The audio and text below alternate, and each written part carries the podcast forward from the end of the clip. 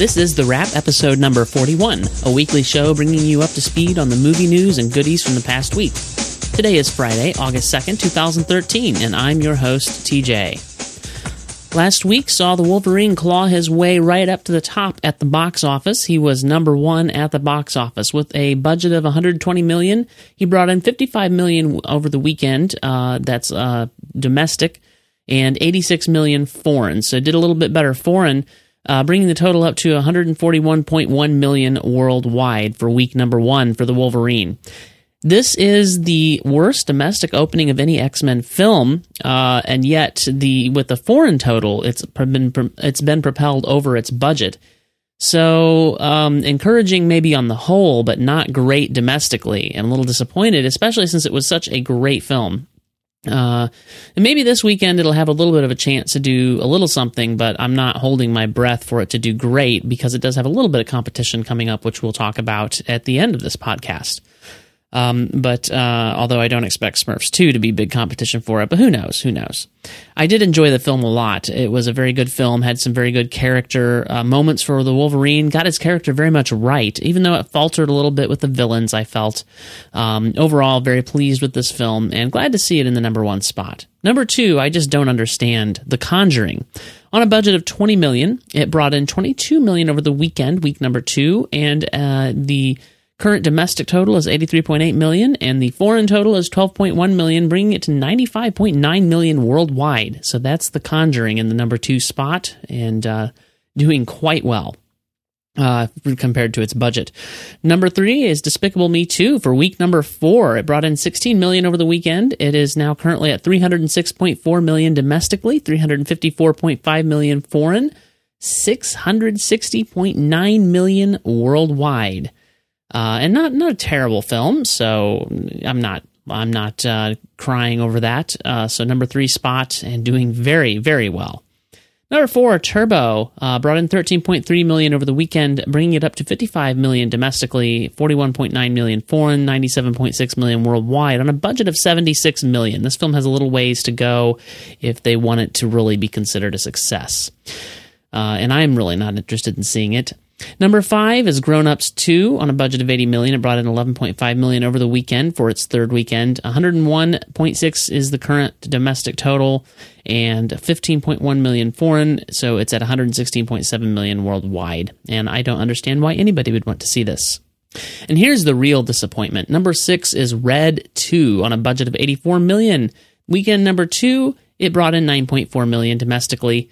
Uh, that brings the total domestically up to 35 million, 17.5 million foreign total, with a grand total worldwide of 52.5 million. This movie can be considered a flop at this point, which is just sad because it's a really good movie. Number seven, Pacific Rim. It is now up to 224 million worldwide, uh, and this is um, week number three for Pacific Rim. Um, number eight was The Heat, uh, and it is now up to 169.8 million worldwide. And uh, just a couple of things worth noting: R.I.P.D. Uh, pretty much died upon arrival. It had a budget of 130 million, and it brought in a whopping 37 million so far. Uh, poor Jeff Bridges, and World War Z is down in number 12 spot. Uh, it just can't quite hit that 500 million sweet spot. So uh, it's currently at 473 million worldwide. So uh, that's the uh, box office totals as they stood on Monday. Uh, also on Monday, I posted a link to an article on Collider.com that Jon M. Chu is talking about G.I. Joe 3. He says that Bruce Willis and Dwayne Johnson are returning. The release date's still being figured out regarding the script. He's currently narrowing down the writer. On retaliation, he learned that fans were okay with stretching things a little bit further, so now they can double down on the adventure part this time. He cautions that they don't want to do sci fi, but they can push the boundaries of the world a bit more, which is kind of funny since I felt like they were already on the fringe of pushing the boundaries of something that could be done in the real world and, and, and kind of already pushing towards sci fi it's no secret that I did not like the second G.I. Joe film. The first one was decent, the second one was terrible, and I'm not looking forward to number three at all. So, whatever. Don't care. John Williams is officially returning to score the new Star Wars trilogy. I don't think we had any real questions about this, but it has been officially confirmed. Uh, Chad Hopkins posted this to MovieBite now that I have given him access to the CMS. He's been posting a little bit more. And uh, instead of just submitting reviews to me via email and the like, he's actually posting stuff on the site. And he posted about this. He's kind of a film score buff, and uh, he is a huge John Williams fan. And so he's uh, he has posted about John Williams uh, returning to score the Star Wars trilogy. Uh, so you'll want to read up on that. And there's a great video here interviewing John Williams on on the scoring of the Star Wars films and this new trilogy. So uh, make sure you check that out in the show notes. Speaking of Star Wars, I also posted an article from IGN where executive producer Kathleen Kennedy has given an update on the production of Episode 7 at Star Wars Celebration in Europe. Kennedy revealed she is currently dividing her time between Lucasfilm, where she sits in George George Lucas's old office, by the way, and Bad Robot, where she's busy having extensive story meetings with J.J. Abrams and the rest of the writing team, including Empire Strikes Back scribe Lawrence uh, Kasdan, who knows if I'm saying that correctly. At, at that uh, and that emphasis on story and character come up repeatedly during today's panel hosted by Warwick Davis. The story and characters are all we're talking about right now, said Kennedy. We're we have an amazing team at ILM who can create fantastic effects. And if we don't have a great story and characters, the effects mean nothing. Uh, which is is good to hear, given that I felt personally like episodes one, two, and three, the prequels were really about being special effects extravaganzas. Um, and uh, let's see. Uh, Warwick Davis asked what exactly was in the toolbox. Kennedy said it's using model makers, it's using real droids, it's taking advantage of artwork that you can actually touch and feel, and we want to do that in combination with CG effects. We figure that's what will make it real. And with this, I wholeheartedly agree and am glad to hear. Eddie Murphy is going to be in Beverly Hills Cop 4, and on that note, I think I just died a little bit. This is uh, why. Who cares?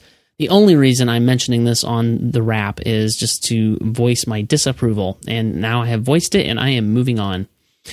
Uh, the Escape Plan, uh, the upcoming Escape Plan film featuring, uh, starring, I should say, uh, Sylvester Stallone and Arnold Schwarzenegger looks kind of interesting to me, and so I posted a trailer on it. And I never thought I'd be saying this about a film that those two were in, either by themselves or together.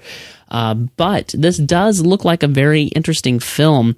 Uh, it looks different from their usual fare, and it looks like there could be a story there to tell. Um, and so I'm, I'm interested. Certainly check out the trailer. It's in the show notes. And if you're suspicious, just remember that I don't like uh, films by Arnold Schwarzenegger and or Sylvester Stallone. So be sure to check that out. Um, this is just doesn't appear, to be one of their normal films. Uh, the Super Cafe Versus is a video that you should check out from how it should have ended. You know they've been they've made quite popular the whole um, Superman Batman sitting in the cafe talking about superhero thing, and now they've made a standalone video of them talking about the upcoming Batman Superman film, which is pretty awesome. This is far more fun than I think the film will actually be. Uh, so that's in the show notes for you as well. Check it out.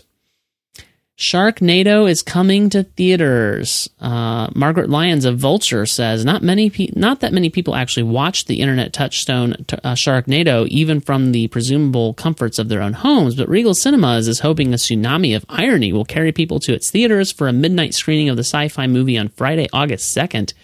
If you thought those special effects look crummy on your television, just wait, and just imagine how they'll look on a movie screen.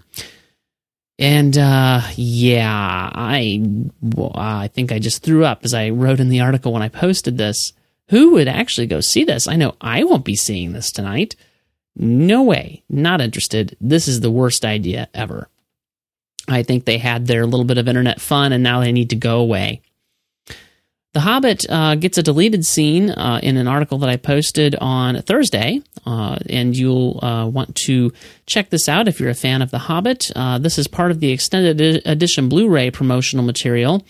And, uh, you know, it's interesting. They're talking about the extended edition and the Blu ray, and I thought we already got the extended edition. That's what we saw in the theaters. That's why they had to turn one book into three films. It's craziness. And yet there is more, apparently. I think somebody needs to rein Peter Jackson in a little bit if there's more that, that can be brought in off the cutting room floor to extend this film by 13 minutes. It's crazy. It's crazy.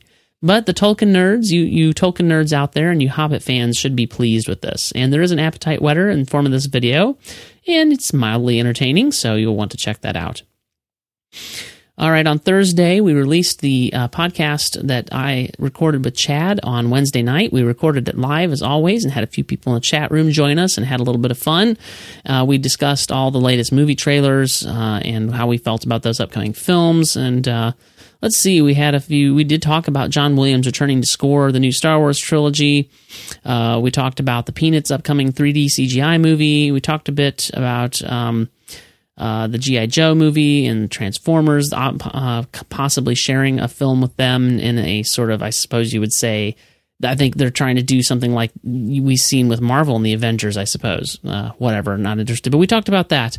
And then we reviewed The Wolverine and we talked all things about the X Men universe. Can you believe Chad has never seen the first three X Men films? I suggest that you hound him until he has seen them. Uh, you can find him on Twitter at Chadadada. I'm not going to bother to spell that. You can look him up on the website. Uh, we have a profile for him. If you look under Colophon and People, you'll find Chad uh, in there. And I suggest that you hound him until he has seen all of the X Men films. It's a little bit crazy. Uh, all right, so. Uh, moving on, uh, Despicable Me 2 is Universal's most profitable film. This is a little bit crazy. NBC Universal chief Steve Burke made his observations this morning in Comcast's Q2 conference call with analysts as he discussed his company's approach to films following his new its new production and finance partnership with Legendary Entertainment. Burke noted that NBCU is delighted with its animation alliance with Illumination. The partners Despicable Me 2 will become the single most profitable film in the 100 year history of Universal Studios. And you know, I did not hate Despicable Me 2, but I find it sad that this film, which is not the best film that Universal has ever made by any stretch of the imagination, is their biggest moneymaker. That's just a little bit sad. Uh, Pacific Rim is doing well in China, and a sequel is now likely, according to Nikki Finke, uh, who knows if I'm saying that right. I'm so bad with names, people. Um, and so she's from Deadline, and she says, I've just learned that momentum is building for a Pacific Rim sequel based on the international box office for the legendary Pictures slash Warner Brothers summer tentpole. The latest development in the 3D sci-fi's act, 3D sci-fi actioner's Wednesday opening in China to a record-breaking 9 million from an estimated 5,700 digital 3D screens, 117 digital 3D IMAX screens, and 22 giant China giant screens sites. That is one stinking long sentence, Nikki. You need to learn to write better. That's a new high for any Warner Brothers release and 23% bigger than than for any Harry Potter films, including 3D Harry Potter 7B. Uh, I guess she means the eighth Harry Potter film there. In any event, the point here is that Pacific Rim may now get a sequel based on how well it's performing in China. So kind of interesting, and certainly um, I like the film well enough, much more than I expected. I would be happy to see a sequel for this film rather than some of the other trash that we hear is getting sequels and being made and, and that sort of thing. So now let's talk about what you might want to see this weekend. New this weekend are two films. Two Guns, rated R, and The Smurfs 2, rated PG. I know which one I'll be seeing, and it's not Smurfs.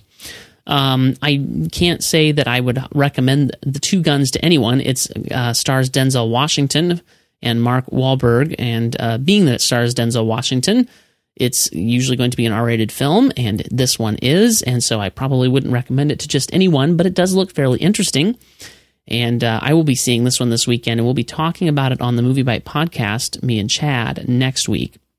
The Smurfs 2, I just don't understand why anybody would want to see this. It doesn't look good. It looks terrible. I just don't get it. Still in theaters are The Wolverine, Despicable Me 2, Turbo, Red 2, Pacific Rim, The Heat, RIPD, Monsters University, World War Z, and The Lone Ranger. For more on how I feel about these films and whether or not you should see them, be sure to check out my article linked in the show notes.